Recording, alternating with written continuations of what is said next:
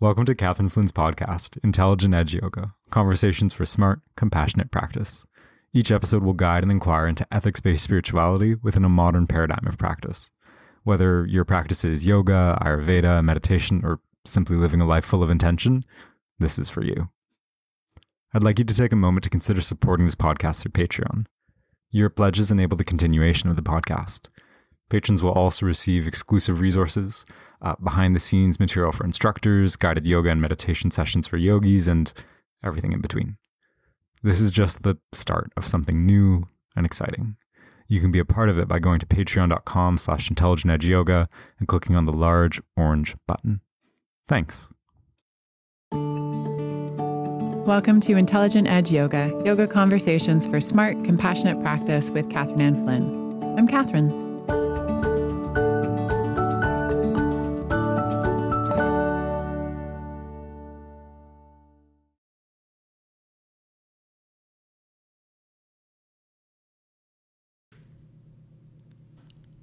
Hi, yogis. Welcome back to the podcast. If you are listening before May 15th, just a reminder that you can sign up for the online Ayurveda Foundations program as registration closes May 15th. However, if you listen in the future, I'm sure I'll do it again. For today, however, my guest is someone who you will probably quickly gather that I am friends with over a drink at Christmas, I said to Megan Marie, Why don't you come on my podcast? And I couldn't believe I'd waited that long to ask her. Megan Marie Gates is a queer sound practitioner, movement teacher, and creative artist based between Vancouver Island and Southern Ontario. Her love of storytelling, dance, and music was first manifest in a career in the performing arts before she delved into the world of yoga, meditation, and mysticism.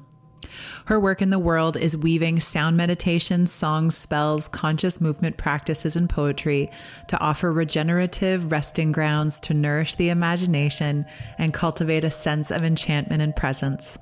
She has been offering sound experiences and immersive sound trainings for the last five years in Canada and internationally.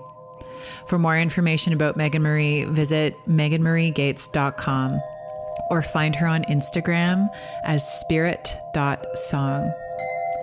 Without further ado, my conversation with Megan Marie Gates and the fade in and outs to our conversation are Megan Marie's own music.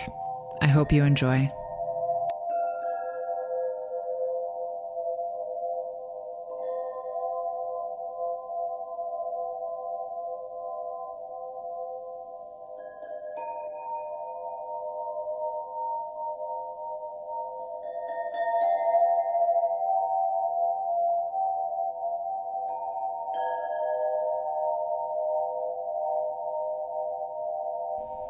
Hello.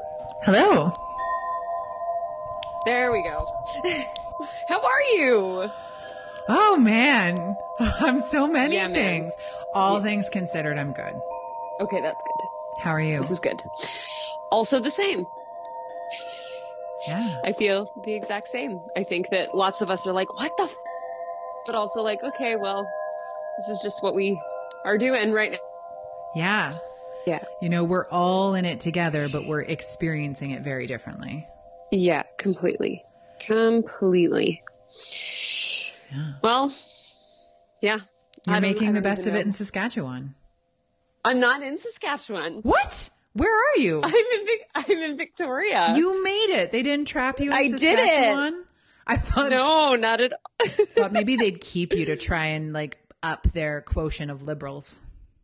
Well, my mom was trying, but it didn't work. I was there for two weeks and then I was like, I gotta go. I gotta, I gotta complete this journey so I feel like I can land somewhere after feeling displaced for so long. So Oh man, you made Yeah. it to BC. Yeah. I'm so I jealous.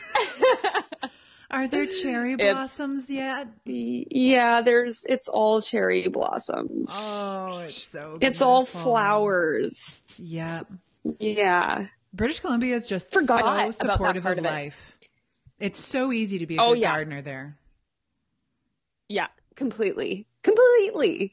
It's just bananas. So yeah, so that, that it's been a very sweet spot to land in because even just because of that, like just having life around me in that way, like everything is exploding right now. And, um, and that's, that's also been, been helpful for my soul a little bit. And that's, that's 360 degrees for you. Cause didn't you go to UVic? I went to I went to um, CCPA, which is a performing arts college out here. So yeah, it's I yeah, see. I just made up totally- that you went to UVic because I know you went to school in Victoria. So, yeah. No, but everybody assumes that, and that's so what is Awesome. CCPA? Canadian College of Performing Arts, and it was a three year program when I did it, and it was it was just yeah, it was just nuts. It was like everything under the the realm of acting and movement and singing and physical theater and clown and like just everything. And um, My friend Paloma did a PhD in. She was studying circus arts. Oh my god, and kinesiology and she she worked with the with the circus school there uh, associated with Cirque du Soleil and she maintained that clowning is the hardest the hardest of all the arts that Cirque du Soleil has wow, because she felt that it was the most um it, it was the most refined and methodical art she said where Yes. the contortionists like you're either born a contortionist or you're not Yes. Yep. Agreed. It is hard. Like even the little bit of clown that we did um, at at CCPA was like really, really, really difficult because you you for me and I think for many of us who were in that program, we were like, oh, it's clowning, like ain't nothing to it. But then you get into it and you're like, holy shit, this is like really hard, really hard. So I I agree with your friend deeply. So what was you your main program was musical theater Yes. So Yeah. were you did you star in Guys and Dolls? Please tell me you did. I didn't I didn't, but almost. Um, we did we did lots of different musicals and lots of different plays and lots of Shakespeare and um, the musical that we did in our third year was called City of Angels and it's like a film noir musical and it's it's amazing and uh, but we didn't do Guys and Dolls. We did music from Guys and Dolls, but we didn't do the whole thing. so you you did a degree in musical theater and then and then did you act? Yeah, so I got started in musical theater when I was in grade 11 and it just like exploded everything that was like all the potential that was lying dormant in me of like the things that I really loved and doing it all together but I loved acting the most. So even though it was a musical theater program, it wasn't just just focused on um, on doing musicals. It was lots of different kinds of stuff, like Brechtian plays and um, yeah, and and Shakespeare and and everything under the sun. So even though we were dancing, we're singing, we're doing all of that. Um, it, it kind of ran the entire gamut of theater which was awesome because what was cool about the program that I did is that it it didn't when you auditioned they weren't looking for people who were triple threats. They were looking for people who were really strong in one or two that they saw potential in like expanding those things within them. So And for the non-musical theater nerds, the triple threat is? The triple threat is a dancer singer actor all at once. Um, and yeah and that was that was really fantastic but i once i graduated i did a lot of musical theater and then my first equity contract which is like the the union for for performers yes. was, so everyone's uh, trying to get equity jobs because you need credits. Is this correct? Yeah, you need when I was when I was doing theater, um, you needed three professional equity contracts before you can actually join equity. And then there's all these in between, like you were building your credit so that you could join the union, which also like it wasn't always the best thing to do because if you were equity, you couldn't audition for non-equity roles and sometimes non-equity. So yeah, so then I, I did a few plays. I, I did a couple, um, roles in, in Shakespeare plays. I did a bunch of musicals throughout Canada. And, uh, and then I landed in a yoga teacher training. and then you were like, you know what? I just want to earn more money and follow my passion. Oh my God. Oh my God. My poor mother. My poor mother. Has she been supportive throughout? Yeah, she's been supportive. I think that she recognized in me right from the get go that I was I was moving to my own drum and that there wasn't it was either you can like stop stop the fairy from doing like the fairy things that don't really make sense to everybody else in the family or the fairy seems to kind of have like a, a good inner compass. So you know through that support and and and that like just make good decisions. So she she instilled a lot of trust in myself because she trusted me to make good decisions and to experiment and try things on and and she also just saw how passionate I was about the things that I was involved into and how much of my heart was there. Well, the world the world needs to know that maybe you actually were more successful at that clowning class uh, than you thought because we met when we were both teaching at the same yoga festival, and I watched you and a mutual friend, Mark, uh, in the rain on the lawn pretending to be cows. Yeah, it's true. We did. I was like, oh, I'm going to be friends with that person. that was like one of my favorite, one of my favorite moments of any yoga festival that had nothing to do with the practice. Yeah. Wow. Leaning into the bit. situation. It's true. Don't know. Very, very, very true. Don't know if there's anything more yogic than that. That's very true. Very, very, very true. Yep. And yeah. so, and you were, what were you doing? I actually don't know what you were doing that festival. What were you teaching? I was teaching at that point, I was teaching an asana class, uh, um, a practice that was both flow and then a little bit of restorative and meditation at the end and i probably sang to people at the end of that but that was the that was kind of the bridge year before i got really deep into sound meditation and offering sound. Um, and so up to that point, you'd been teaching mm-hmm. more vinyasa style classes in Toronto? Yeah. Yeah. I was teaching full time in Toronto. I was teaching primarily flow and vinyasa practices, but also um, meditation and restorative too. Do you remember the first time you decided you were going to sing to people? I, when did I, when was that? I feel like it was probably definitely at 889 when I was teaching there because I felt so supported by that community and I felt like, well, what if I what if I can bridge this this little gap between the things that I used to do for a living and and and I still love to use my voice and like how do you bring that into a space so like everyone lay down and get sung to at the end lullaby style I'm pretty sure it was at the end of one of the classes at 889 that I was teaching in the evenings. And then did it become regular? Yeah, it became regular. And did they love it? They did love it. Yeah. What are, what were some of your did you just make them up or did you lean into classics? As far as singing at the end of classes? hmm I say so classic I, and what does that even mean? That could the classic lullabies, classic, classical classic? Indian music. I well, that's that's actually a great question. I think that at the beginning, um, I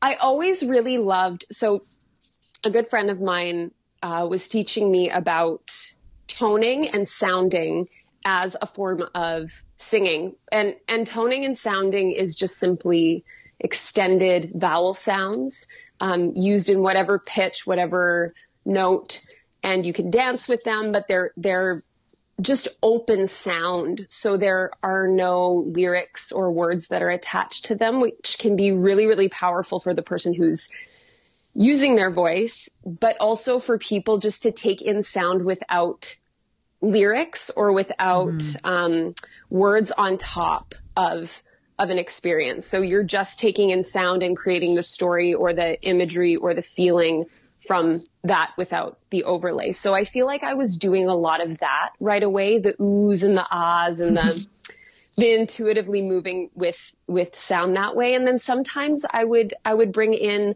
mantra or or chanting as well too.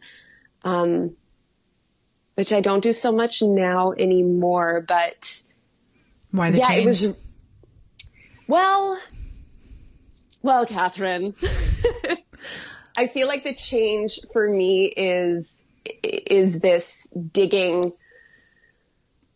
of what I feel like I truly um, embody and understand and the the roots and the lineages that I come from and being respectful to the ones that I don't. And even though I have I've dedicated a lot of time and knowledge and money and all those things to educating myself about uh, chanting and mantra from India specifically.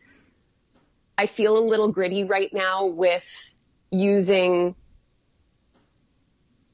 using those um, those chants and those sounds as much as I used to because I I feel like I still don't fully fully fully understand or have those bloodline connections to that place. And and I'm still sitting with what it means to be uh, a middle class white woman who's in the spirit arts in Canada using languages and Sanskrit and chanting that are not from my direct own background. And I'm, I'm not, I, I don't know what the answer to that is. I just feel like over the last couple years, delving into, um, cultural appropriation and where, what that looks like for me in my practice in the communities that I serve. I just don't know right now. I'm in the gray zone of, of feeling into that. And because of that, I've, I've kind of just stepped back with love and, and appreciation for those practices without offering them as much anymore, especially with chanting and, and mantra as well. It sounds like the the some of the the specifically vocal sound work that you're doing mm, is intuitive and self generated. Not that it's without method. Yes. But if it if it comes from that inner spring, I think that's a very interesting thing to explore. Uh, that's that's perhaps a little less gritty. Yes, agreed. Deeply agreed. So you're doing that right now. I'm doing that right now. And you've been yeah. doing that for a while. So we met. What was what year was that? Twenty. What year was that? Fourteen or fifteen? Fourteen. I think it was 2014. Yeah. And and so that was the year that you made the shift more towards sound. Yes. And so were you initially were you lugging around crystal bowls to all of your classes? Because I remember you rode a bike mostly around the city. Like you had your good yeah. cardio in between your classes. I did. I did. It took me a, so it took me a really, really long time to purchase my own bowls and to start building instrumentation of my own because sound at that point, like when we met, I had been really deeply immersed in the study of what was, what is like most popularly called sound healing or sound meditation at that point for about three years. And I, I sang with a few of my friends and I played the bowls with a few of my friends, but I just felt like I needed to keep to keep understanding the the what and the why of what this was. And it, it was so deeply deeply affecting to to me and how I was existing in the world and my own sound based practices. So it wasn't until 2000 I think 2014 2015 that I bought my first two bowls and that's how I started. And I, I like would wrap the shit out of these bowls and put them in a, a very tiny, um, like duffel bag. And I can't remember how I would bring them to places because you're right. Like I biked everywhere in the city. That's how I got around. Um, maybe it was the subway. Like if I had bowls, maybe I brought them on the subway the train. But uh, I only had two at that point. Because people might not know if they haven't looked into it that those things are expensive. Oh god, they're so expensive. The first time they're I so I found out what a crystal bowl was, it was um, because I was I was doing some communications for Ashana. Is that how you say it? Yes.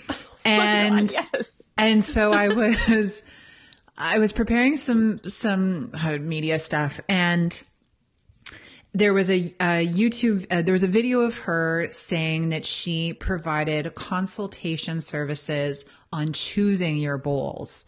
And I remember questioning uh, another yogi and saying, you know, why would you hire someone to help you pick a bowl? And and she said, "Oh well, you know, it's very special, and there's a heart connection, and they're super expensive." And I looked at the website that Ashana was recommending, and I remember seeing a bowl that was twenty four hundred U.S. dollars. Yeah. yeah, and and thinking, I don't. I just don't see a way. For, I just don't see how how that possibly is going to increase. Um, the the benefit of what I offer at twenty four hundred right. US dollars amount.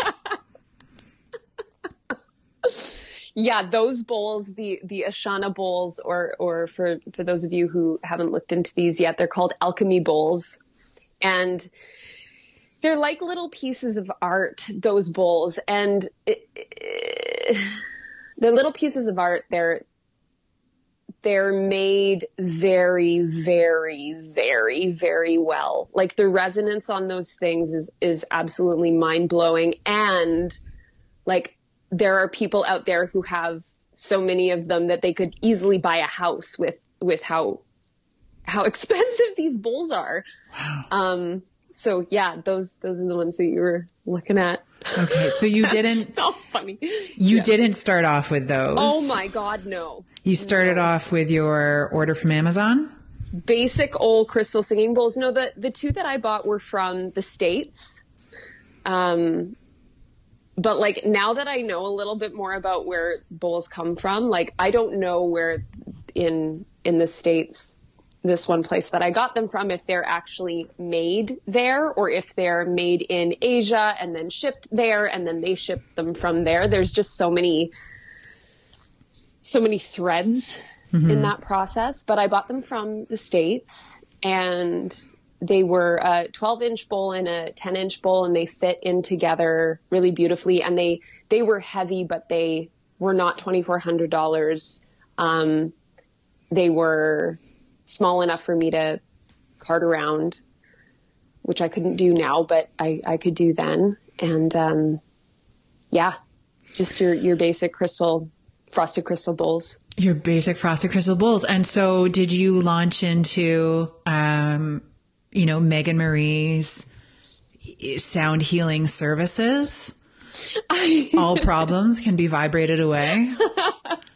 And I'm being cheeky and and, and no, I, I, think extremely highly of what you do, but we yes. this is the direction yes. we're going in. So I have never once thought ever that sound could be this this universal curative for all the things that it now it is kind of said to depending on who you're asking what i loved um, at the beginning specifically was how enchanted people were by by the sounds that were created. And I use those bowls only really at the end of my yoga sessions at the beginning as well.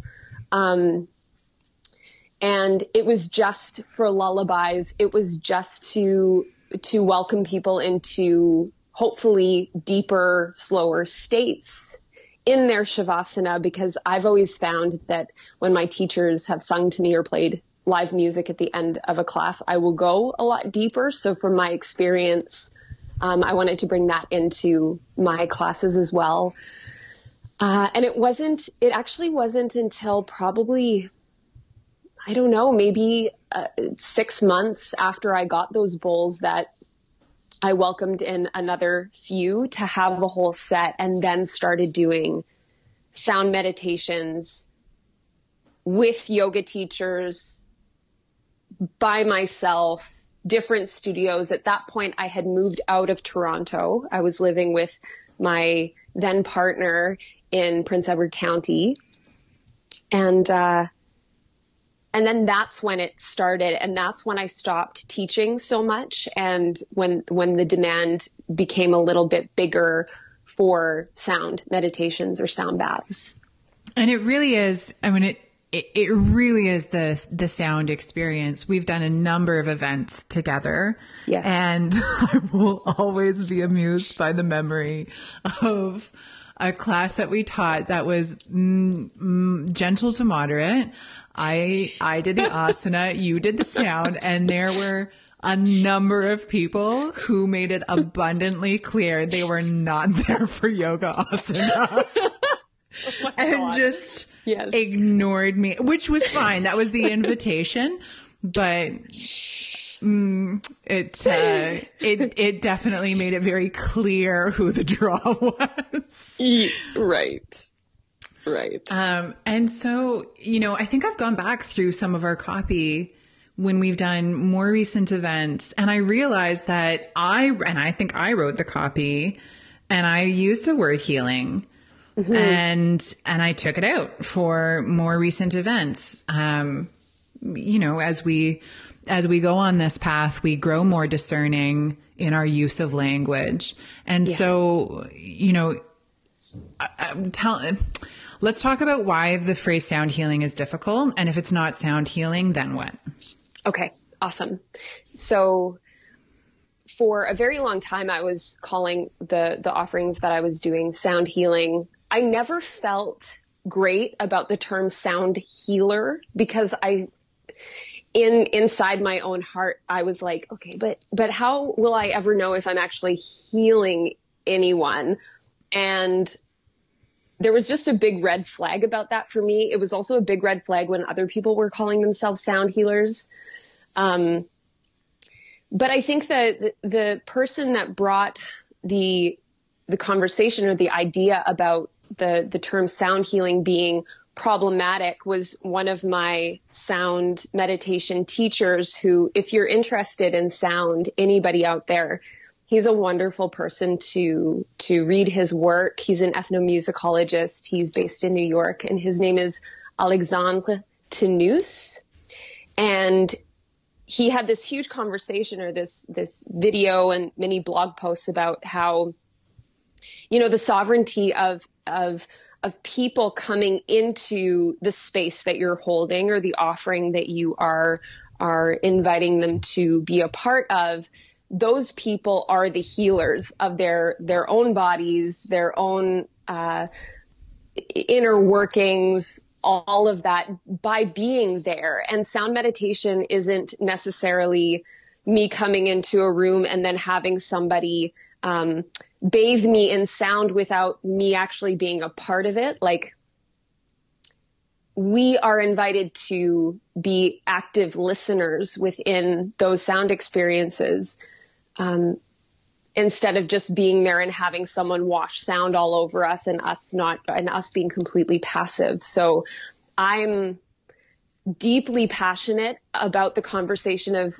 of people being their their own medicine practitioners and their own healers in that way and that I can never ever ever ever know what is going to heal each person that's in a space with me um, what they find to be healing, what they find to be therapeutic. I can't make that assumption ever. So by taking sound healing out of the equation, it's it becomes more about the people who are there and them having their own experiences, whether it is healing or not. Because again, I can't ever assume that healing is going to happen in anything that I offer. If it does, awesome. But that looks so different for people. Well, I think that's probably one of the challenges of what you do is that at, at, least with yoga asana, you watch moving bodies and, and the more experienced you are at watching moving bodies, the better you are at assessing feedback Yes. from what you're seeing. And, Absolutely. And so you do your best to offer the most nourishing practice you can for the most number of people in the room. But I don't think any teacher ever pretends that the practice they offer is the best for every single person in the room. Yes. Yeah. Exactly. But I think that's probably challenging about what you do because you don't know. No, you don't know. And it's, it's, I mean, that's a part of what drives me absolutely crazy about the, the sound, the sound meditation world right now with, with its languaging and, and everything is like, we can't know. And also the, the work that is being done is so subtle. You're you're working with people's nervous systems. You're working with um, very different sounds than people are used to hearing every day too. And yeah, and and I just So does I it I- does it have the potential to damage? one thousand percent it does, and it does. Like there there have been there have been if I'm being totally, totally honest, there are more sound baths and meditations that I've gone to that have hurt my physical ears, like the, the actual mechanisms and the, the body of my ears and have sent me into tailspins of anxiety and all of that because like happens what happens so much within these these kinds of practices is when they get more popular or people um, go to a sound bath and are like oh my god like i want to do this i want to offer it. It made me feel so good. And people have no education or or deep delving in the understanding of of how to play instrumentation or how to set up a space or or brainwave function or what what sounds can can do to a nervous system or how the ear works and and all of that that there's it's really really problematic especially with people playing instrumentation way too loud for way too long I remember one participant asking me if you put bowls on people and then played them. right Is that a thing? it's a thing that I don't do. I don't do that. Um, there are specifically with Himalayan bowls. There's all these, which I'm not. I'm not well versed in. I I haven't. I haven't done any training in the Himalayan or better known as Tibetan bowls, where Ah, they yes. place the bowls Yes, that you're like, yeah, "Oh, the brass bowls. Yes, the brass ones where you put them um, on different parts of your body. And because they're more weighted and not as breakable as crystal bowls, that you can do really incredible um, things with them that way. I'm just not well versed in it. So, um, and anytime that I see people putting crystal bowls on bodies, I'm like, do you know how breakable that bowl is? And like, if somebody moves just a little bit, that bowl's going, it's going down. But Is there So a? do you think that there's a? Do you think? I mean, aside aside from you know a lack of formal education, well, what's formal in this realm, really? Yeah, but a, a lack of education, a lack of method. Aside from that, do you think people are mistaking? We see it in the yoga world all the time that people associate um, feelings with uh, like specific feelings with progress and with benefit. And often it's loud, louder feelings. right. And so I Right. wonder if, if they're sort of transporting that idea over to sound meditation that, you know, bigger, louder, more vibratory means extra benefit. Sure. One, th- so well put. 1000%. I mean, uh, there, there was a sound bath that I did recently in Ontario where a, a couple participants came up to me after with questions because some, sometimes people will come up and, and ask. Um, and this woman was saying to me that one of her, uh, one of her therapeutic workers was had a really big one really huge crystal singing bowl. And at the end of each of their sessions she would play this bowl so loud that it felt like uh, the participant was going to um, like her heart rate went up and she felt really dizzy and and almost like her nervous system was going being set on fire basically. And she asked me like but how the how the um, the healer was was presenting it was that this is to clear you before you leave this session. So like this loud sound is is clearing and my like it drives me crazy. It makes me deeply deeply furious that there's so much there's such a lack of care in in that act. And then also to say like this is clearing because it's really loud is like where did you learn that from?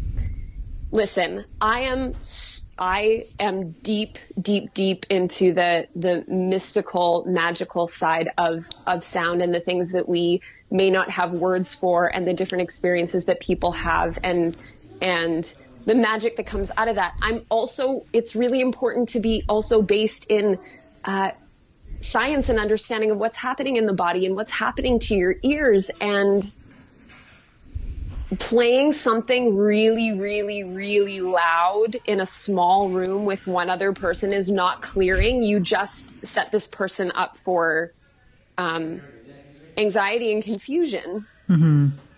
And and a few other people were listening to our conversation and said, "Wow, that's so interesting. So many of the sound baths that I go to, the bowls are played so loud the entire time." And I just want to ask why. Like what what why why do we think that that's that that's important or why do we think that that's more effective? Um, and what is the effect that you're trying to create in that way, you know? I know at least in my life mm, in my immaturity, I didn't realize how much skillfulness there was to being gentle. Oh, yes. Mm. Mm. Reach 100%. I I do want to I I want to circle back because there's another question that I know you get often, but I'm going to put a pin in it for now because okay. we've talked about some of the the damage that bowls can do. And I've I used to teach in a studio that had a number of gongs around and and some people love gong meditations yep. and some people find them really rattling. Yes. Yep. But what does sound do? So if it's not healing, what are the benefits of sound? What's happening that that make people so melty? Okay. So assuming that whoever is is applying sound or offering sound is doing it in a way that is not um, destructive or disruptive. What happens when we're in sound meditations is is that there's this practice of deep listening where you're able to close off the eyes and start to tune into the the sonic landscape around you and and with sound baths, it's supportive, intentional sound that's being created by whoever's offering it through many different instruments. And what's so beautiful about the instruments that are that are out there now to be used by sound practitioners is that because of their complex makeup as far as their frequencies and their sounds go, if we're listening deeply, our brain waves, just specifically, will often start to slow down and they'll start to swoop into those deeper, slower states, which are accessing those, you know, deep, deep meditative, uh, relaxation, often creative. There are so many people who talk about having like deeply psychedelic experiences as well too, uh, more of the trance states um, and within those states, because so many of us, even as we're going to sleep or, or trying to rest or trying to relax, we're in high uh, beta, we would say, uh, processing and cognitive function brainwave when really we're trying to get into those deeper states to eventually go so deep into the delta realm that we get into uh, sleep. And I see it so often in, in sound meditations where people who have insomnia, um, really hard time resting or or finding that space to uh, soften that they go into those states very quickly. Like there's some there's some people who will enter a sound bath it will be playing for five minutes and they're out and they're out the entire time. Um and i think that the healing aspect of it could be that getting into those states of rest and stillness and even um, n- nourishment in the imagination is healing. Like in that way I, I understand i understand the the languaging behind that of like we repair and we integrate and we digest so much better and more effectively when we are rested so that's just one part of what we're doing. We're also opening up our ears. We're, we're tuning into sound, which kind of tends to be the uh, secondary sensory experience, especially in today's world when we're so focused on computers and sight and, and our phones and all of that too. Um, which seems to be also very therapeutic. How many people. How many people ask you at the end of these sessions if they can hire you to sing them to sleep? I get a lot of like, how can I put you in my pocket mm-hmm. and just mm-hmm. pull you out at night to lullaby me? And I, I like, I truly, truly, truly love lullabying to people so much that I, I really wish that I could do that. Be happy just to like ferry around and sing people to sleep. That would be the best do you have actually this is i should save this to the end but do you have do you have you have an album don't you? I do. I have a tiny little ep but my partner and i were talking about this today and um, we're going to actually record something this weekend. Amazing! Yeah. And he knows lots and lots and lots about how to do that whereas i don't. So it'll be it, it's coming. I'll fall asleep the answer to you. Is that it's coming. Yeah, I'd love to sing you to sleep. So another question that you get, yes, is is around the chakras. Yep. And you know, if if my third chakra is out of whack, it's just a little it's just a little tight. a little tight. Third chakra, needs some, a little tight. Needs some sound rubbing. oh my god. Which bowl mm-hmm. do I get? Because oh, okay. again, so f- for people who are listening, they might not know that that it is very common for these bowls to be said to be uh, no, they are a particular note. That's a fact. Yes, but the yeah. the note is supposed to be resonant with a particular chakra. Yes. Right. And so if you want something to change specifically associated to that chakra, get this bowl Yes. Give it a ding. Yeah. And there's And then off you go. Yeah. and that's fixed. that's not how you do things. It's not how I do things. I think I want to start uh, I I want to start this part of the conversation by saying like if if you are somebody who has been told that certain notes activate certain energy points in your body and you have you know moved into that belief system with great passion and excitement and all of that, it's okay to um, have your mind changed with that a little bit. And it's also okay if it's also okay if that has been your belief in the past. This is my this is my thought on it from working with sound for a really long time. Um, I don't ever, ever go by the chakra system for sound based practices and and to be honest no practices period of anything that i do are connected to that system. And the main simplest reason for that is because people experience different notes and different sounds completely differently from one person to another. So my biggest hope and wish within the sound meditations that I offer is to get people just to feel exactly how they feel which with each thing, each sound, each experience um, that they are having. For me to say that an F bowl is going to activate your heart, I don't know that. I don't. I don't know that the F bowl is going to activate your heart. And in fact, it it if you put a bunch of people into a room and you play the the sounds of the the chakras and those notes, everyone is going to feel those sounds in completely different spaces and places, and sometimes not at all. So there's so many people who come up to me after the end of sound meditations and ask, what chakra is that for? And my question back is always, well, where did you, where did you experience those sounds?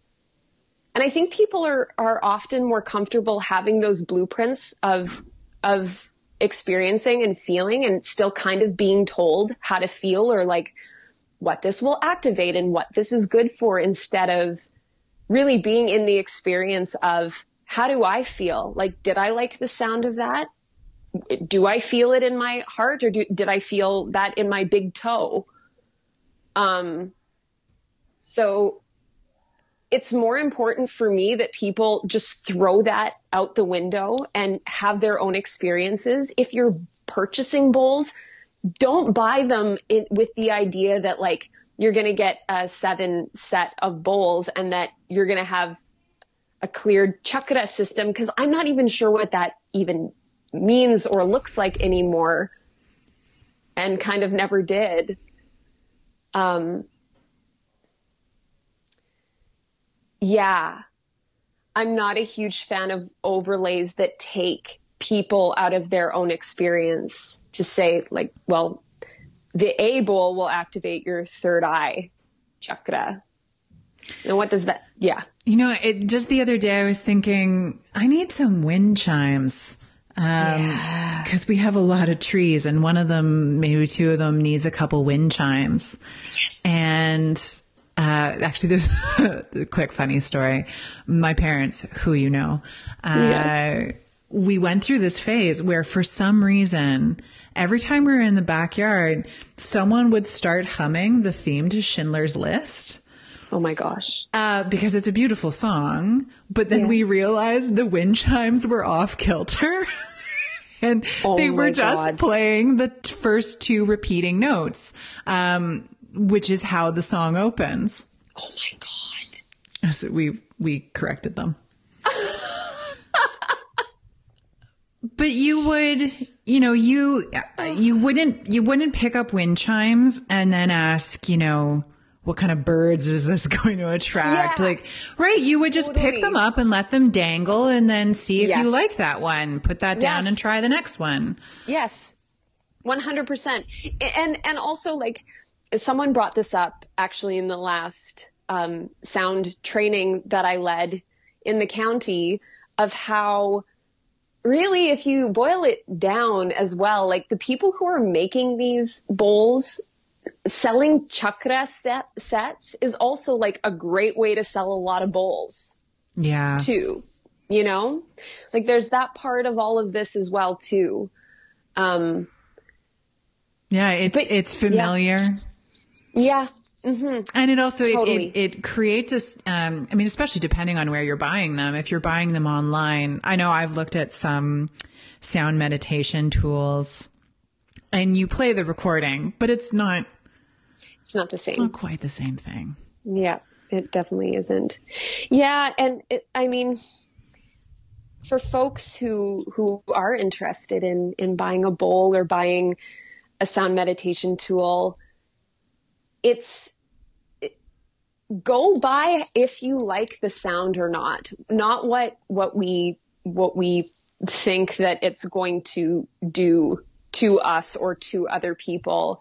And for those of you who have you know, I know so so so many people who have um, sets of chakra bowls from from A all the way up to G, and and those are awesome sets because then you have the full spectrum. But if you take the the chakras out of it and you play them, like what is what is the feeling of it for you, and and how how do you experience those different notes and those different sounds just with that blank slate? And and how can we offer that more to people where it's just about having your own experience and and yeah i i just think that that's i think it can be more potent for more people with less overlays. Mm. you know? Mhm mhm i do. Although Give it to me. What's the fine line? Because another thing we've talked about, um, and it's already come up in di- different words, is there's a balance between intuition and then just making things up. Yeah. Although it's it's very different if you're just making it up for yourself compared with making it up for a room full of people. Yeah. Yeah.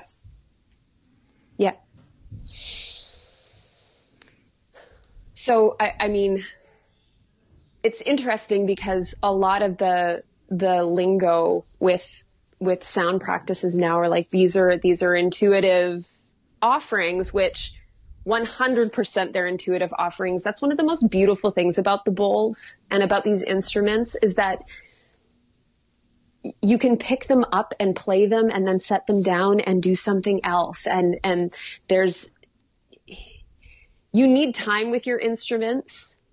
Bowls are not easy to play. They're not easy to play well. We need we need time with them, um, but they're not like playing a piano or playing a guitar and understanding the the theory of all of that. Um, and at the same time, we also need a base of understanding how our instruments play the arc of how we're creating things and that that foundation that allows you to dance on on top of of what you're offering.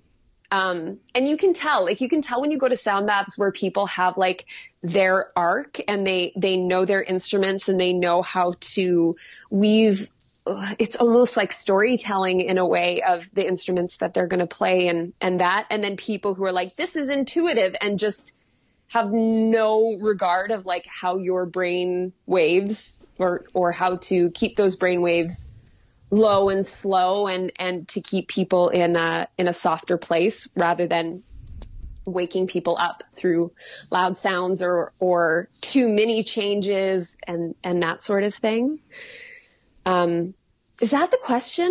Yeah. Yeah, yeah. it is. Okay. And guess where it leads us? Tell me. it leads us to my dad's most recent educational endeavor. Mm, so I'm I'm laughing that way because like my dad is the cutest and the cutest. I'm extremely confident he does not listen to this podcast. to which my mother has been like, "Don't. It's not personal. You know, he he thinks the world of you." I'm like, "Oh, it's fine, man." Uh, but he also thinks the world of you, and so my dad did a, a sound meditation course with you. Yes, a program. What's it called? Mm-hmm. It's called Sound Work and uh, it's a weekend immersion that I've been running for the last couple years, twice a year in Prince Edward County in Ontario. And that's where your dad came and did it last year. Last year. Yeah, last year. And I mean, gosh, how do you say, how do you say what's coming? But is there anything coming? yeah. So, um, as far as training goes, there was supposed to be a training at the end of May, and that has been flipped to an online program. Um, which I still have a few spots left. It'll be, it's going to end up being four days with a couple of extra things um, on there, but the exact same programming as it would have been for the weekend. But there is another weekend coming up in September that will be happening. I'm I'm sure of it. So the online program, when does it, when does the online program begin? The online program begins the end of May, so I believe it's the it's May 28th until the 31st. Okay. And people can sign up at, People can sign up on my website, which will be updated today, which will be updated by the time that this comes out. Um, MeganMarieGates.com and there's all sorts of information on there, including how you can sign up for the the online program as well too. Um, it'll be a new experience. I haven't done the the weekend in a virtual way yet, just because I love. I just love being in rooms with people and and the intimacy of that. So yeah. and the, the co-regulation, right? It's- yes, yes. Yeah. I'm So- trying not to be too sad about it, but yeah. And the September one, if it goes ahead and, and fingers crossed, I really hope. Uh, where is that? That will be in Prince Edward County again. Um, I'm going to be, even though I've moved across the country to uh, Victoria and Vancouver Island, I'm still going to be out in Ontario often because so much of my communities are out there and my my closest friends are out there too. So September it'll be the 25th until the 27th in Prince Edward County at a space out there. And until, you know, if people want to uh, partake of your sound and not necessarily your trainings, the album is the album is forthcoming. But Album you, forthcoming. I opened Instagram the other day, which was great because I deleted the app a while ago. But I'd put it back on for something else. And then the first thing that popped up was Megan Marie Gates is live. And oh, so, yeah, yeah, man, I was listening to you while I was doing the dishes. Oh, that's so nice. It was so nice. I love that. I put you in a mug so that you would be louder. oh my god, yeah. You know that trick where you put your phone I do. mug? Yeah, yeah. I do it with my bowls if I don't have um if I don't have a a speaker with me and I want to play music right before the a sound bath, I'll put my phone in one of the bowls. Clever. So, are, are you, do you think you're going to do more of those? Oh yeah, I'm going to do them weekly at least. I've been doing them Thursday nights um, Eastern Standard Time at 8 p.m.